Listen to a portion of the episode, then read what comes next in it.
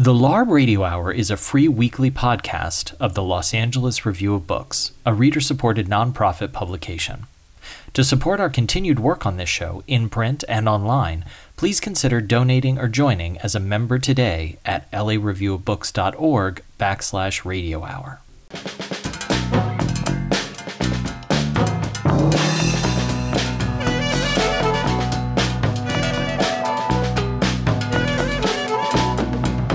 Hello and welcome to the LARB Radio Hour, brought to you by reader-supported LA Review of Books. I'm your host, Eric Newman, and I'm joined in the studio today by my co-host, Medaya Ocher. Hi, Medaya.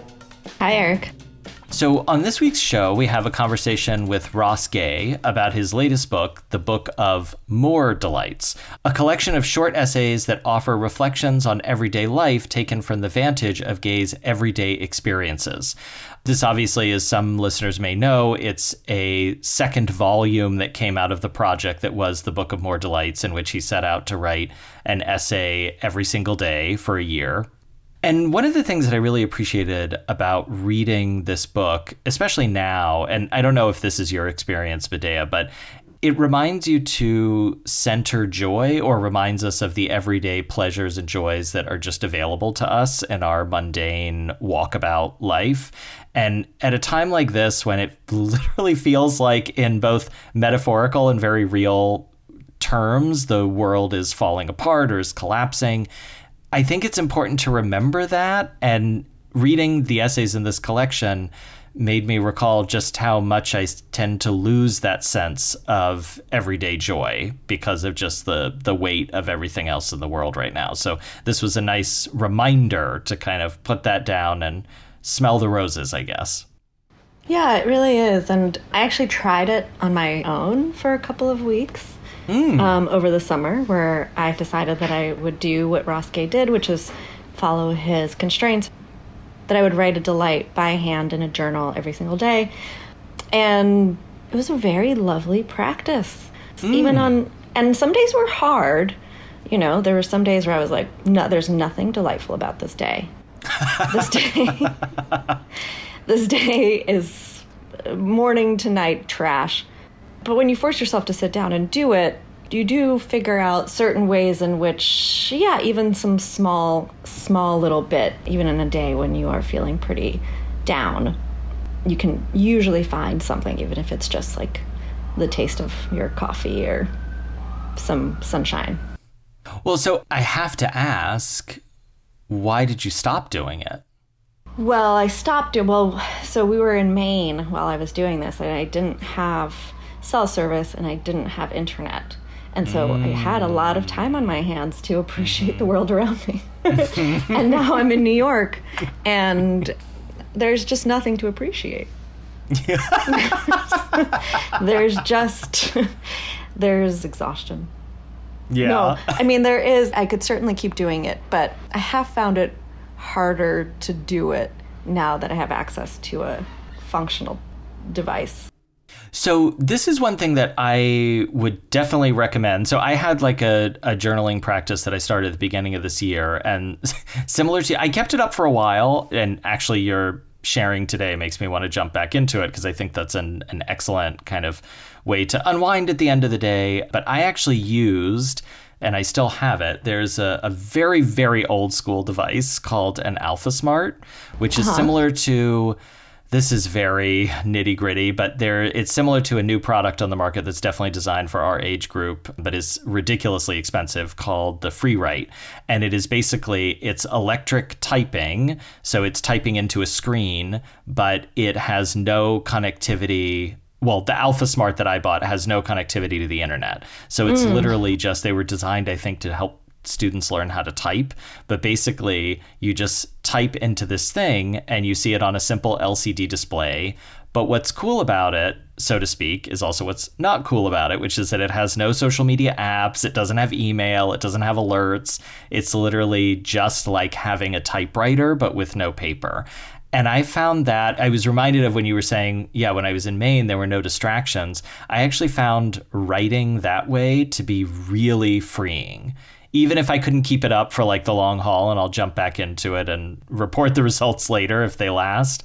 But I would definitely encourage anybody to do that kind of thing. Either find something that is distraction-free, typing if you need to type, or like Medea is saying, just writing out things at the end of the day in longhand. It's like a way of disconnecting that we may have had during our childhood, but which does not exist anymore when like everything is connected and constantly pushing us new information or things to distract us. So I will take your sharing as a way to jump back into that practice and share the possibility of doing so with our listeners.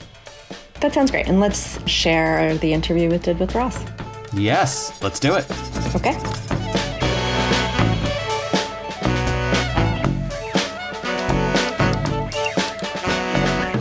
We're thrilled to have Ross Gay with us on the line today. Ross is an award-winning poet and essayist whose work centers on the intersecting explorations of language and joy, among other things, of course. And he is also professor of English at Indiana University in Bloomington, which has a special place in my heart because that is where my mom went to grad school. She got her master's in English at GoIU. So I don't remember Bloomington, but I was alive and there. But besides all of that, Ross is also the author of the National Book Award finalist and National Book Critics Circle Award winning Catalog of Unabashed Gratitude, as well as the author of several collections of essays, including The Book of Delights and Inciting Joy. He joins us today to talk about his latest book, which is, as it were, The Book of More Delights, a second installment of the previously mentioned Book of Delights, which was published before Ross, us, and the rest of the world were plunged into the COVID-19 pandemic, which I think is an interesting, like, how do we have delights before and then also after? Well, we're never after the pandemic, but after the onset of the pandemic. Like its predecessor, The Book of More Delights features a collection of short essays that bring into focus the small wonders we so often overlook in our busy lives.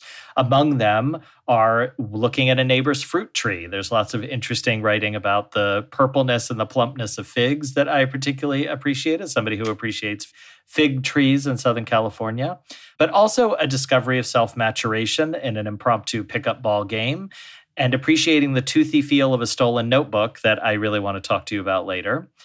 But moving between the intimate record of Ross's quotidian experience and the larger political, social, and philosophical questions that saturate and surround those experiences, The Book of More Delights revels in everyday joy, and sometimes also, as we'll talk about, pain and horror, of a world that's right at our fingertips, if only we'd take the time to notice it. Thanks so much for joining us, Ross. It's a pleasure to have you on the show. I'm glad to be here. Thank you. Ross, so I think we should just start with how you began this project and the first Book of Delights. Yeah, you know, I was just walking. I was having a nice day. I mean, I was at a writing residency in Italy, and I was walking from town to the castle where it was. And I was like, sort of noticed myself being like, whoa, this is delightful. And I thought, I should write a little essay about this little delightful thing. And then just like that, I thought I should do that every day for a year, write about something that delighted me. It was like that, which is why I often say what I didn't think it. It was sort of thought for me. That's how it started. That's really what it, do it for a year, see what happens. Explain to the listeners what the constraints are. Yeah, because I think I'm saying the truth, because I am not, you know, there are some people who give themselves a daily task and do it. Like, doesn't matter. They could say it's 4 hours. I knew I'm not quite that person. So I said, let me do it a half hour. I had to draft the essay in a half hour. I'll write them by hand. I can't remember exactly why that was by hand. That might have been for ease. I wanted it to be easy and daily. So they had to be every day, write them by hand, and draft them in 30 minutes or less. Can you talk a little bit? So you wrote one of these essays every day for 365 days. What was the process of going back over them and kind of, because obviously there are not 365 essays in even across both books, right? So what was the selection of kind of pairing them together? They do seem to follow a chronology, but there sometimes 2 weeks will go by and there's definitely like moments where I was like, I wonder what he was doing during those 2 weeks. I mean, one thing was just basically like I wanted to choose the best essays. That was the bottom line. The way that came about was sort of like, you know, like what's the quote unquote the best, but then like there might have been where I'm talking about basketball 4 times. And it's sort of like, okay, maybe just the 2 basketball essays. Or there was a while there where I was writing a lot about like music, pop music. And I was like, okay, we can't have every single. So there's like one about New Edition that didn't make it in. There's one about Luther Vandross that didn't make it in. They went elsewhere. But I had to sort of do that kind of whittling down. I'm trying to think the other ways that the selections were made in terms of like what constitutes a good essay for me. It is something that's like, if I know something's delightful and I know why it's delightful, or if I know something, I'm usually not going to be that interested in the thing that I write about it. But if I write about it really with a question, like really, why is it that high fives with strangers is interesting to me? Or, you know, really, why is it you know, that any number of things is interesting to me, as opposed to like, oh yeah, I know I like this thing, so let me explain to you why. That's tedious and boring to me. So, but I do that. So I cut that shit out. Did your writing process get different as you went along through this year? Like, I'm trying to think that it's like there's maybe it even varied by day. You know, some days you're like, I just got to get through it. I need to give an account of something that happened to me. But were there moments where you felt more like, oh, I'm shaping this. I'm giving it a shape as I kind of try to record my day?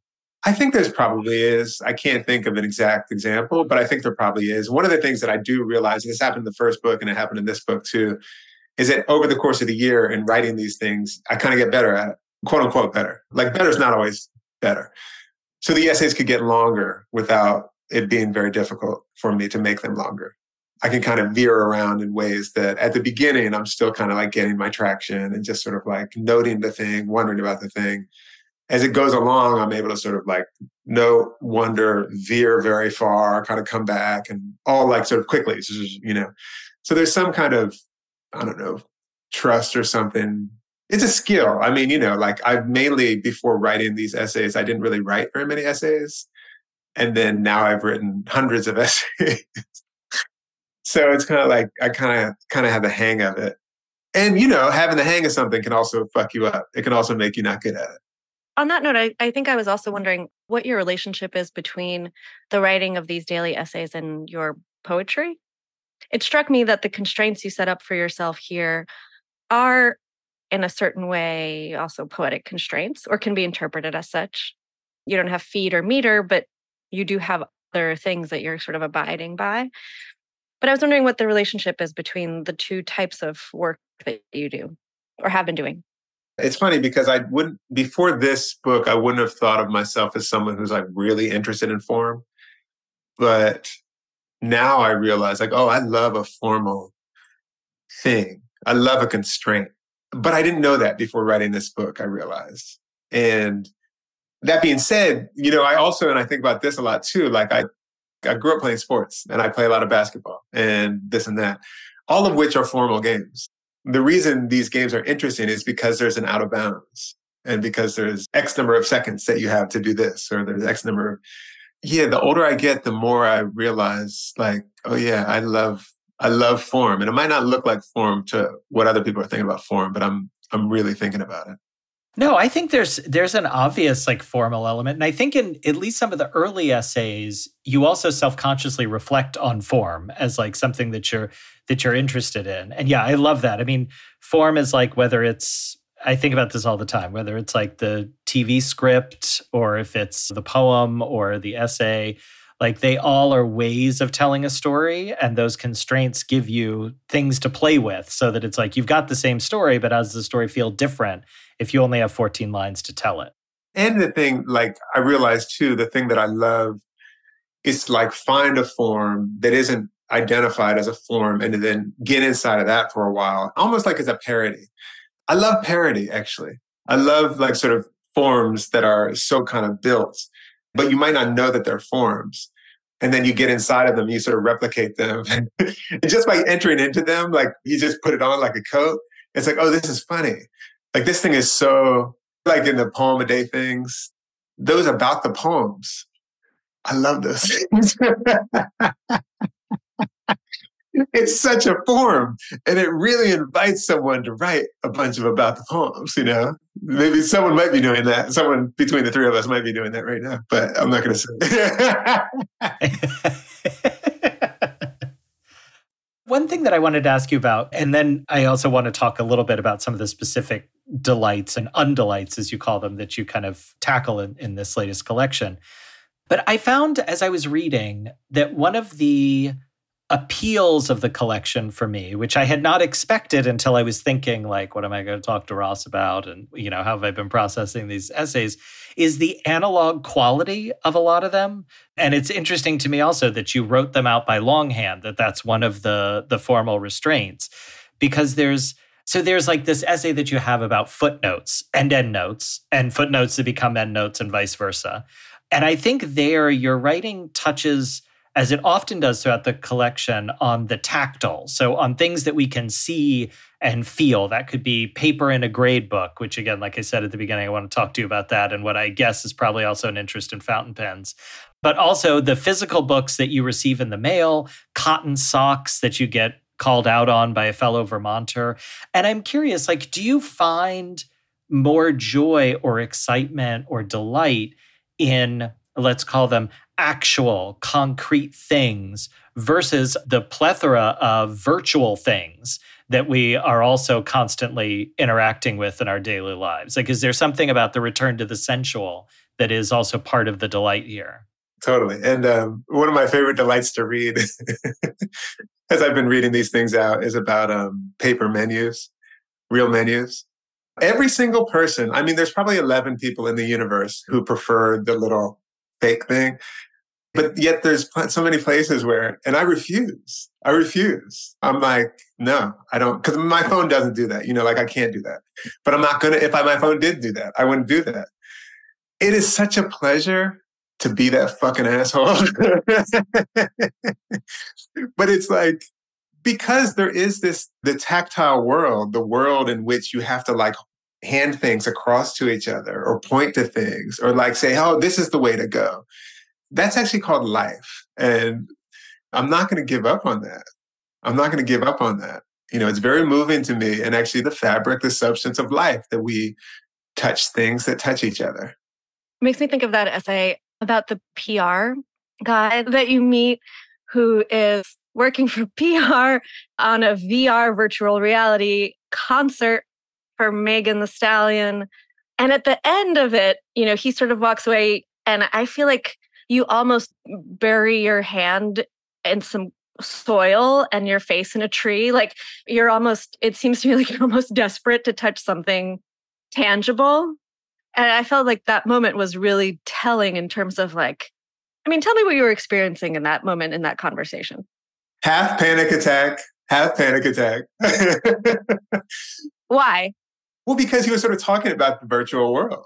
And it was just sort of like you could just see, again, like lovely dude, but you could see, oh, this is one of the many examples of the virtual world becoming more and more like the substance of our lives. And that so many of us could start to believe that, oh yeah, school actually takes place on a computer. We have daily exchanges, like maybe you grow some food, you know, imagine that. And instead of like me giving you this money, I'll never have to touch you. You know, anytime I'm on an airplane and they say contactless payment as though it's a good thing.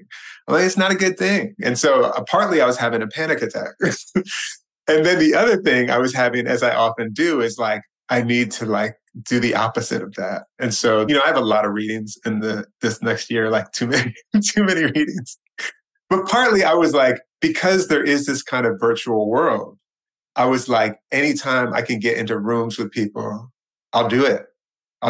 So in a way, that dude kind of really pushed me to be like, yeah, man, do a bunch of readings, you know. I also want to ask about, so there's an essay in here called Hole in the Head Redux, Code Nigreeding.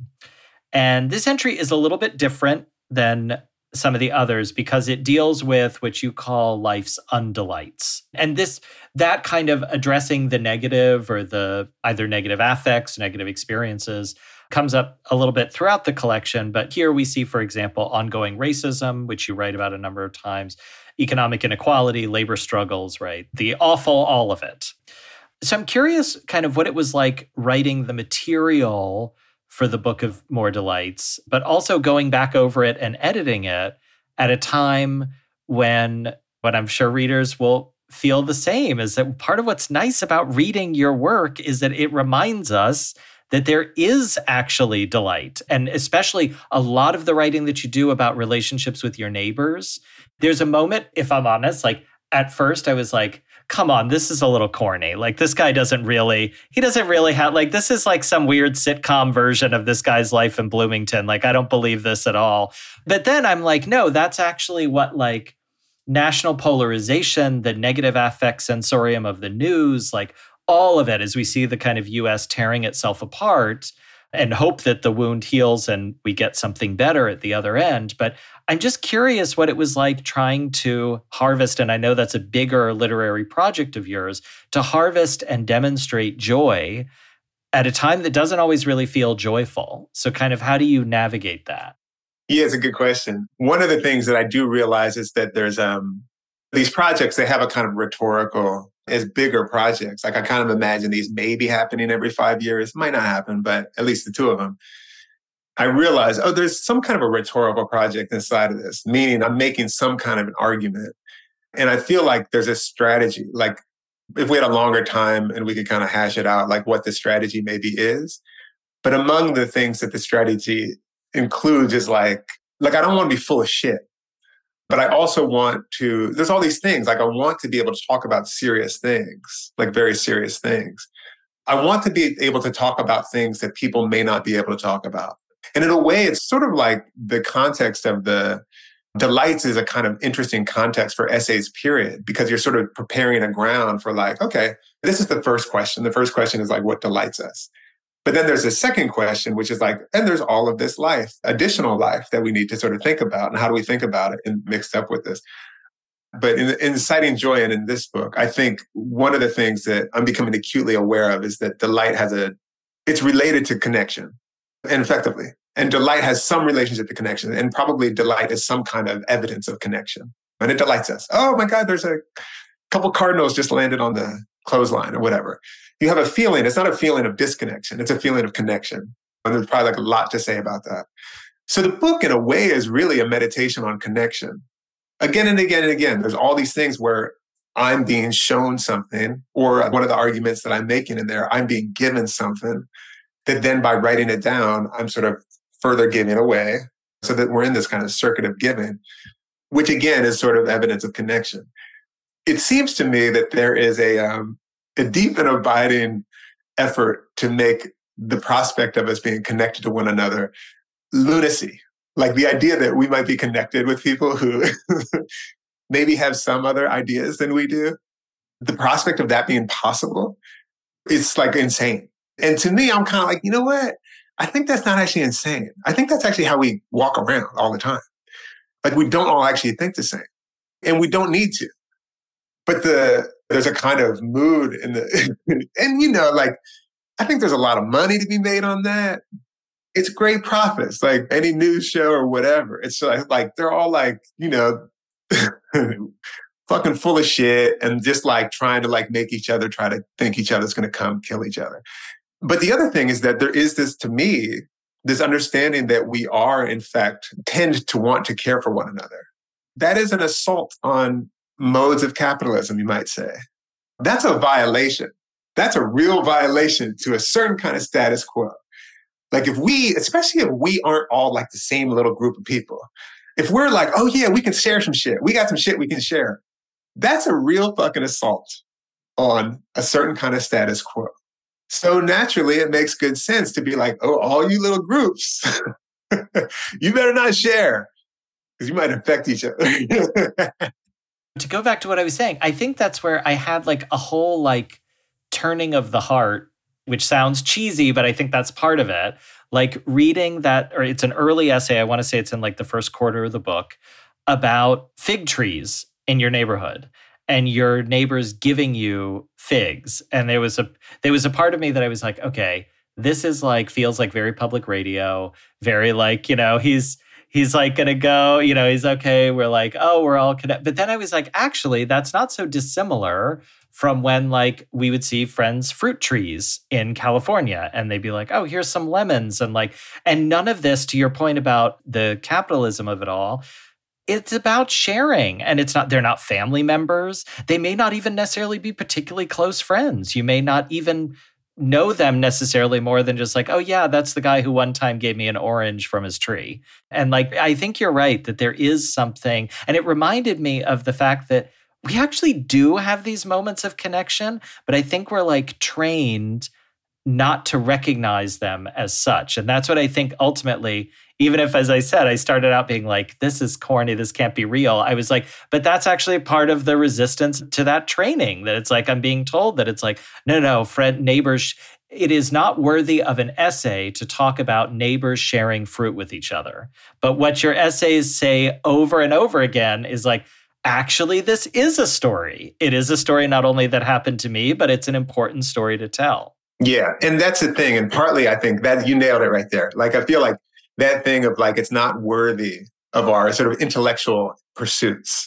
It's not worthy of our sort of deepest consideration to attend to the ways that we care for one another in completely innocuous, banal, almost you can't even recognize it ways. That's not worthy. What's worthy is like that really shitty thing, you know? As a consequence, we kind of like trend toward worthiness is equals shittiness. I mean, you're kind of leading me to this is helping me understand this. But what I'm sort of suggesting, I think, along with plenty of other people, I mean, the suggestion is that actually the care is the worthiness. Like studying the care, attending to the care, it's not at all to negate or diminish the other stuff that we have to go through because we are people and we fuck up. But there is this other, what I would say more prominent thing, which is that we're inclined to actually sort of just like, if you have extra fruit on your tree, you're actually a fucking nut if you don't share it. You're actually the sick one. It's not like you're special because you share your extra. But I was reading David Graeber the other day and he said something. It's so obvious. It's like, if there's someone who is sitting clearly on the street next to a fruit stand, and you went and you took a piece of fruit and gave it to that person, you just committed a crime. Shit's fucked up.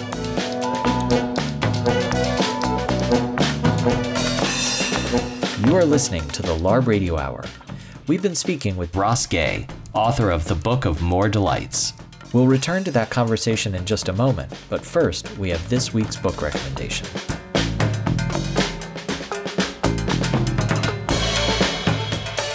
We have Thea Lenarduzzi on the line with us today. Her new book is called Dandelions, and she is here to give us a book recommendation. Thea, what book are you going to recommend? I'm going to recommend A Life by Guy de Maupassant. It was published in 1883, and I think it was the first of 6 or 7 novels that he wrote in his time. It was the first one that he completed. And it tells the story of Jeanne de la Mare, and she's the only daughter of these rich Norman aristocrats in France. And it starts from the day that she leaves her convent school. And it's her, you know, this is the day she's full of excitement and hope. She's leaving, she's entering the world, and she's going to start living. You know, this is her life is about to start. And then you follow it till the very end. It's quite a short book. I'm just looking now at my version. I think it's only, 240 pages of quite small type. It's a whole life. It's just an incredible, incredible book. And how did you come upon it? I came upon it because I've been thinking a lot about Natalia Ginsburg. I feel like I start sentences a lot that way. I've been thinking a lot about Natalia Ginsburg, And I know that she translated books from French. She translated Madame Bovary by Flaubert into Italian. And I discovered that the book that she was translating on her deathbed, she died in her 70s in 1991. And the book that she was translating, she was doing the edits on her deathbed, was her translation of Maupassant, his book, Her Life. And so that's how I came to it, because I was trying to work out, I wanted to see what themes she was kind of immersed in. And, I was also attracted by the irony of someone who's dying, translating a book called Her Life.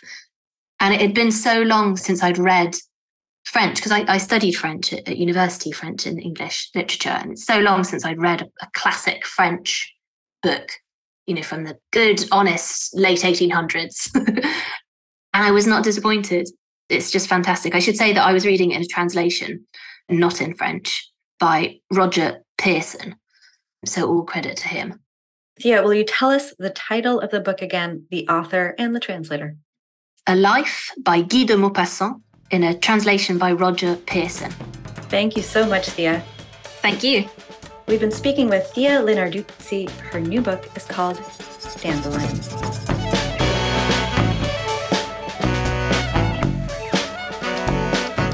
You're listening to the LARB Radio Hour. Now, back to our conversation with Ross Gay, author of The Book of More Delights.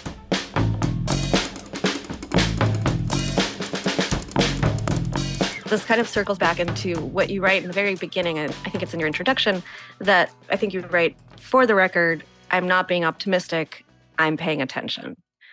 And I want to ask you what the difference is there. What is the distinction you're making? Yeah, it's sort of like that thing. I remember one time I heard someone say glass half full or whatever, and I was like, the glass is filled to the middle point. I was like, it's not like it's half full, it's half empty. It's filled to the middle of it. I'm just like describing it. And I think the difference is that I think the idea of optimism, I should probably look up the word. I think maybe I have, but I've forgotten it. But I think the idea of optimism is that you don't look at the full picture. I think that's the idea of optimism. And I feel like something like The Book of Delights is not optimistic at all. It's looking at the full picture, which includes all of this care. And it also includes all of this brutality. Obviously, if you call a book The Book of Delights or The Book of More Delights, which, not my title, by the way, that came from higher, from above. If you call a book that, you're going to incline people to be like, oh, you're just talking about delights. But periodically, like I remember I had an interaction with someone. She was hosting a reading or something, I can't remember. And she said, so in your first 10 delights in the Book of Delights, you're talking about a buddy who has cancer. You're talking about medical racism. You're talking about like your dad dying. You're talking about blah, blah, blah, in the first 10 delights. I'm like, okay, you read the book. And there's all this care and all this like wild, amazing sweetness. So the water is like halfway up in the glass. I feel that's such like an instructive way to just like orient oneself in the world. I mean, I'm fascinated by that question of like how we get oriented into the world, right? So we're thrown into it and then we have a choice sometimes. Like some of it is the nurture thing is like the orientation that your folks give you or whatever. And then your life experiences offer the opportunity for different kinds of orientations. And one of the kind of reorientations that I think the book offers, which you kind of teed up for me a little bit, is how to reorient one's sense of self and, let's say, like affective sensorium around loss. So you talk about, for example, this really beautiful essay about these dream conversations that you have. Well, they are conversations that you have with your deceased father in dreams. So they're not dream conversations, but it's complicated, but we'll get there.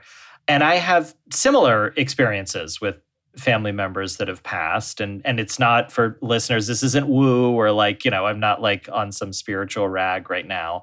But that there's... God forbid. Yeah, God forbid. Yeah, that's right. Also, that's true. Like there's I'm unlearning a lot in the midst of just this conversation. But, you know, you also talk about the memory of your grandmother's passing, remembering like other kind of these little details about people that are no longer there.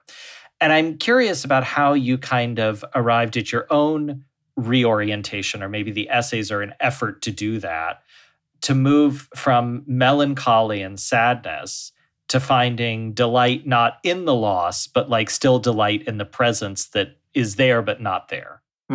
Beautiful question. Yeah.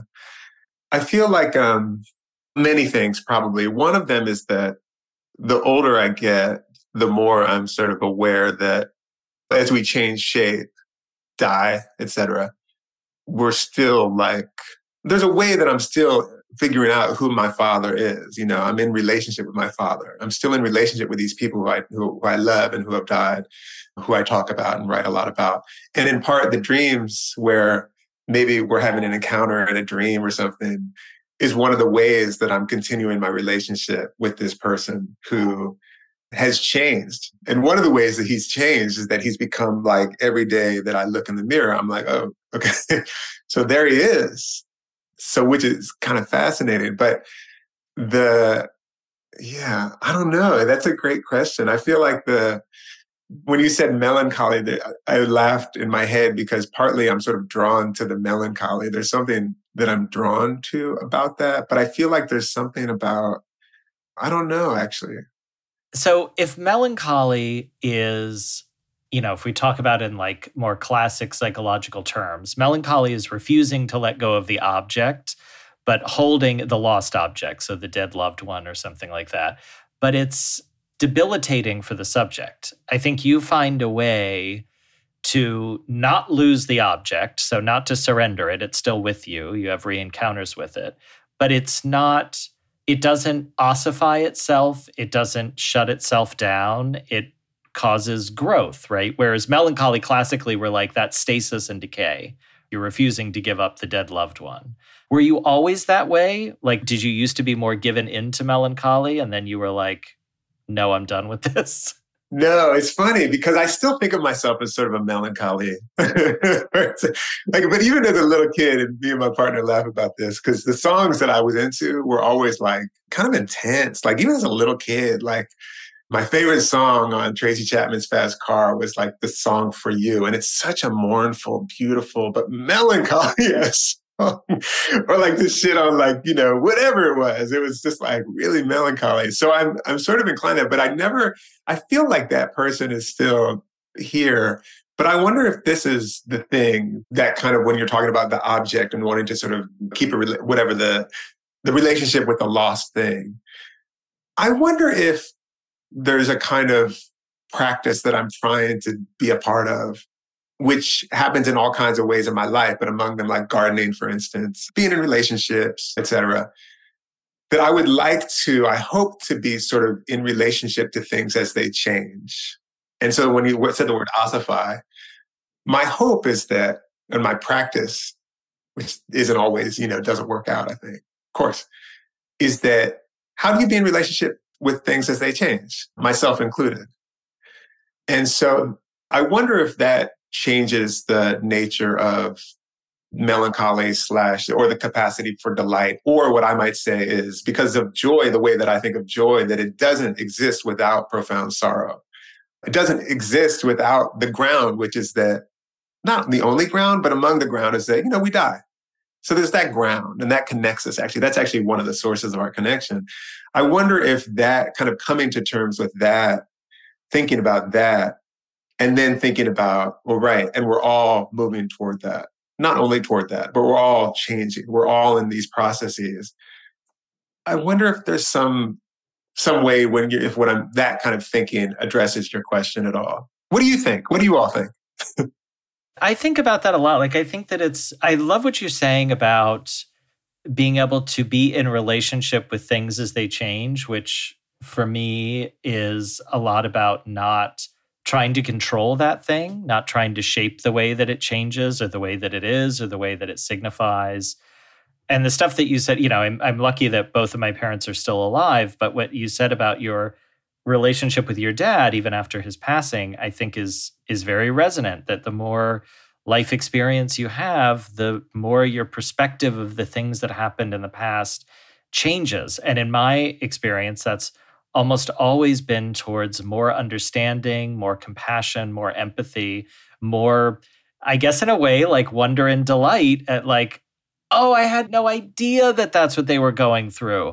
Oh my God, my parents at my age, they had 2 children. My dad lost his tenure track job, didn't know what he was going to do. Like, could I have survived that? I mean, I know Dea has an even crazier like family story that's like, and my husband, I can say, is like, when I hear my mother-in-law talk about emigrating from Cuba when she was 8 years old, I'm like, how could I have, and not in a negative, well, she says it in a negative way. I don't take it in a negative way, where it's like, how could she have survived that? Like, would I have been able to survive that? And it gives me the sense of wonder at both the complexity of people that I have probably taken for granted for a long period of time, just because I was a kid or younger or ignorant or whatever, but at the wonder of human experience that, like, here's a person who could have gone through all of this stuff that was unimaginable to me at a younger age than I am now. And yet life persists. They do this thing. They like playing cards. They like playing mahjong. They like whatever it is, you know, like all of that has distilled down to this person that is both an everyday presence in my life, but far more complex than I think I ever gave credit to them for being when I was younger. I think, and Eric asked this question, but I'm not sure if we talked about it, that if you were always like this, because I think that there's a way in which, at least for me, my more comfortable place is cynicism, perhaps a little bit of nihilism, perhaps a little bit of pessimism. You know, I think about this when I spend time with my partner's family who are Quaker and who are very peaceful and, you know, sort of, you know, listen to each other, don't interrupt each other and they talk and don't constantly complain about bodily ailments or whatever else they may be going through. And after I spend about a week with them, I'm like, please, somebody talk to me of death because that is our state, because that is the elemental state of people and we must discuss it. And I see myself being pulled to the darker side. So I wonder about you and that's certainly the way I was raised. Absolutely. You know, I talked to my parents for 1 minute and it's like, here's the many different things that are going wrong, not just personally, but in the world that we anticipate going wrong, et cetera, et cetera.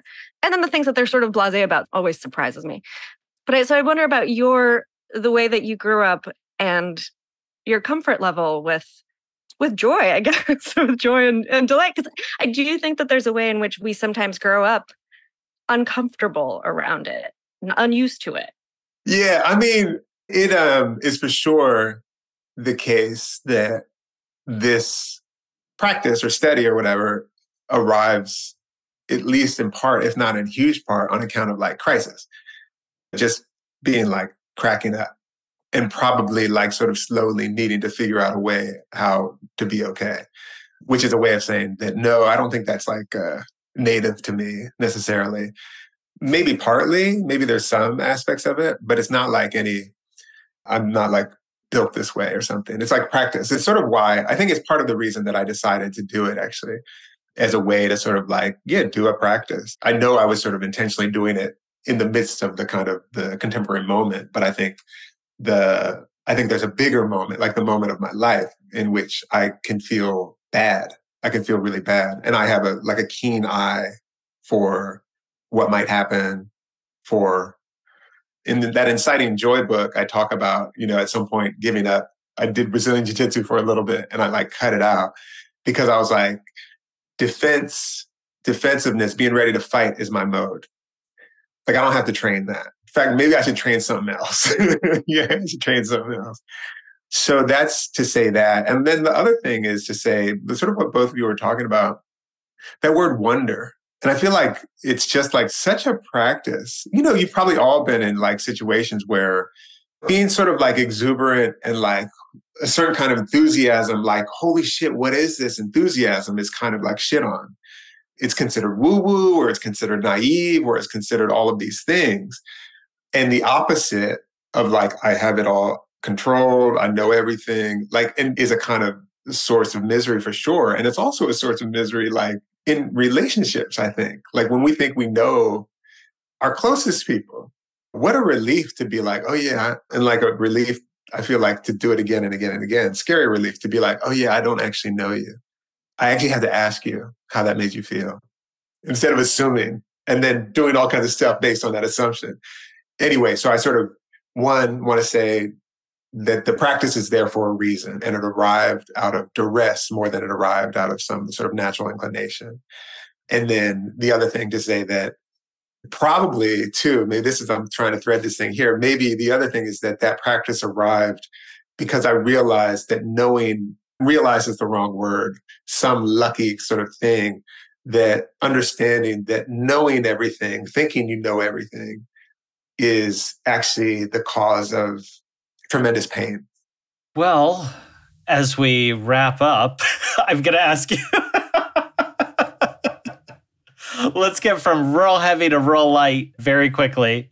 So there's very early essay in this collection that talks about the tactile feel of the notebook that you happen to be writing in, which you reveal later is a grade book that has been pilfered from your place of employ.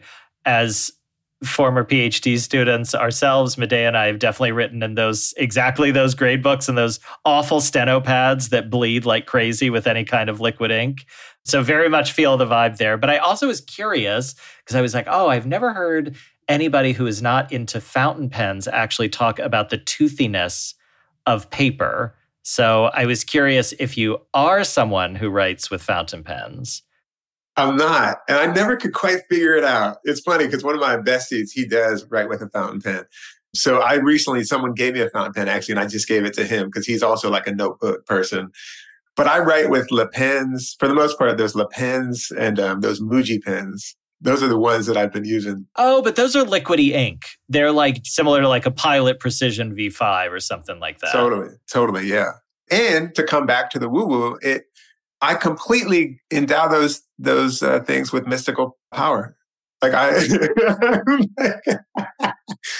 go around like, okay, which notebook?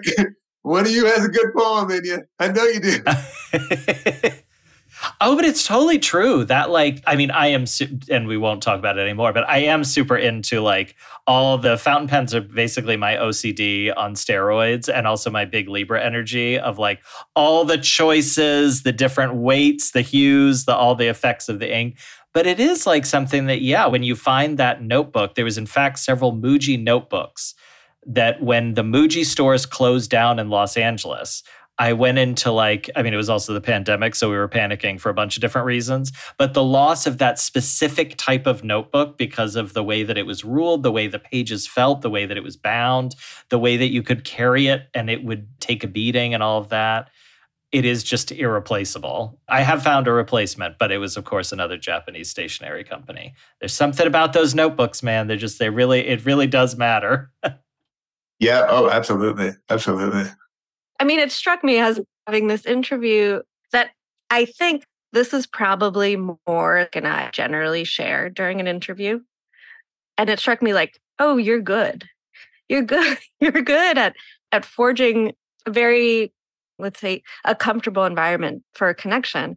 And one of the things that you do write in your book is that people have started sharing delights with you, their practices of writing delights down, and that has been a pleasure that you've had. I wonder just how it kind of feels to see people interacting with your work in this way, because, you know, if you're a poet, somebody wrote a poem, I mean, I would run the other direction. But if they're sharing a delight, perhaps it's a little bit different. So what's that like? That's like one of the things, I didn't realize it, but as I've been reading a lot and people do want to, not always, but they want to share some often if they're moved by the book. And it might be that they've been doing like a little delight practice with their friends too, or some other kind of practice. And also you want to share heartbreak. And they often want to sort of talk about how the book has been useful to them in the midst of some crisis, some difficulty. I mean, you know, it's like to have people be like, yo, this is something that I loved. You might love it too. It's never bad. You know, it never hurts my feelings. It's always like, damn, that's a cool job. That's a cool job, you know, to have people be like, yo, this thing. Often it's like kind of just a ridiculous, sweet thing that someone wants to be like, I wanted to tell someone this and you might be interested. Or sometimes I'm thinking this young guy was like pretty boisterous. He's like, yo, I can't remember what it was.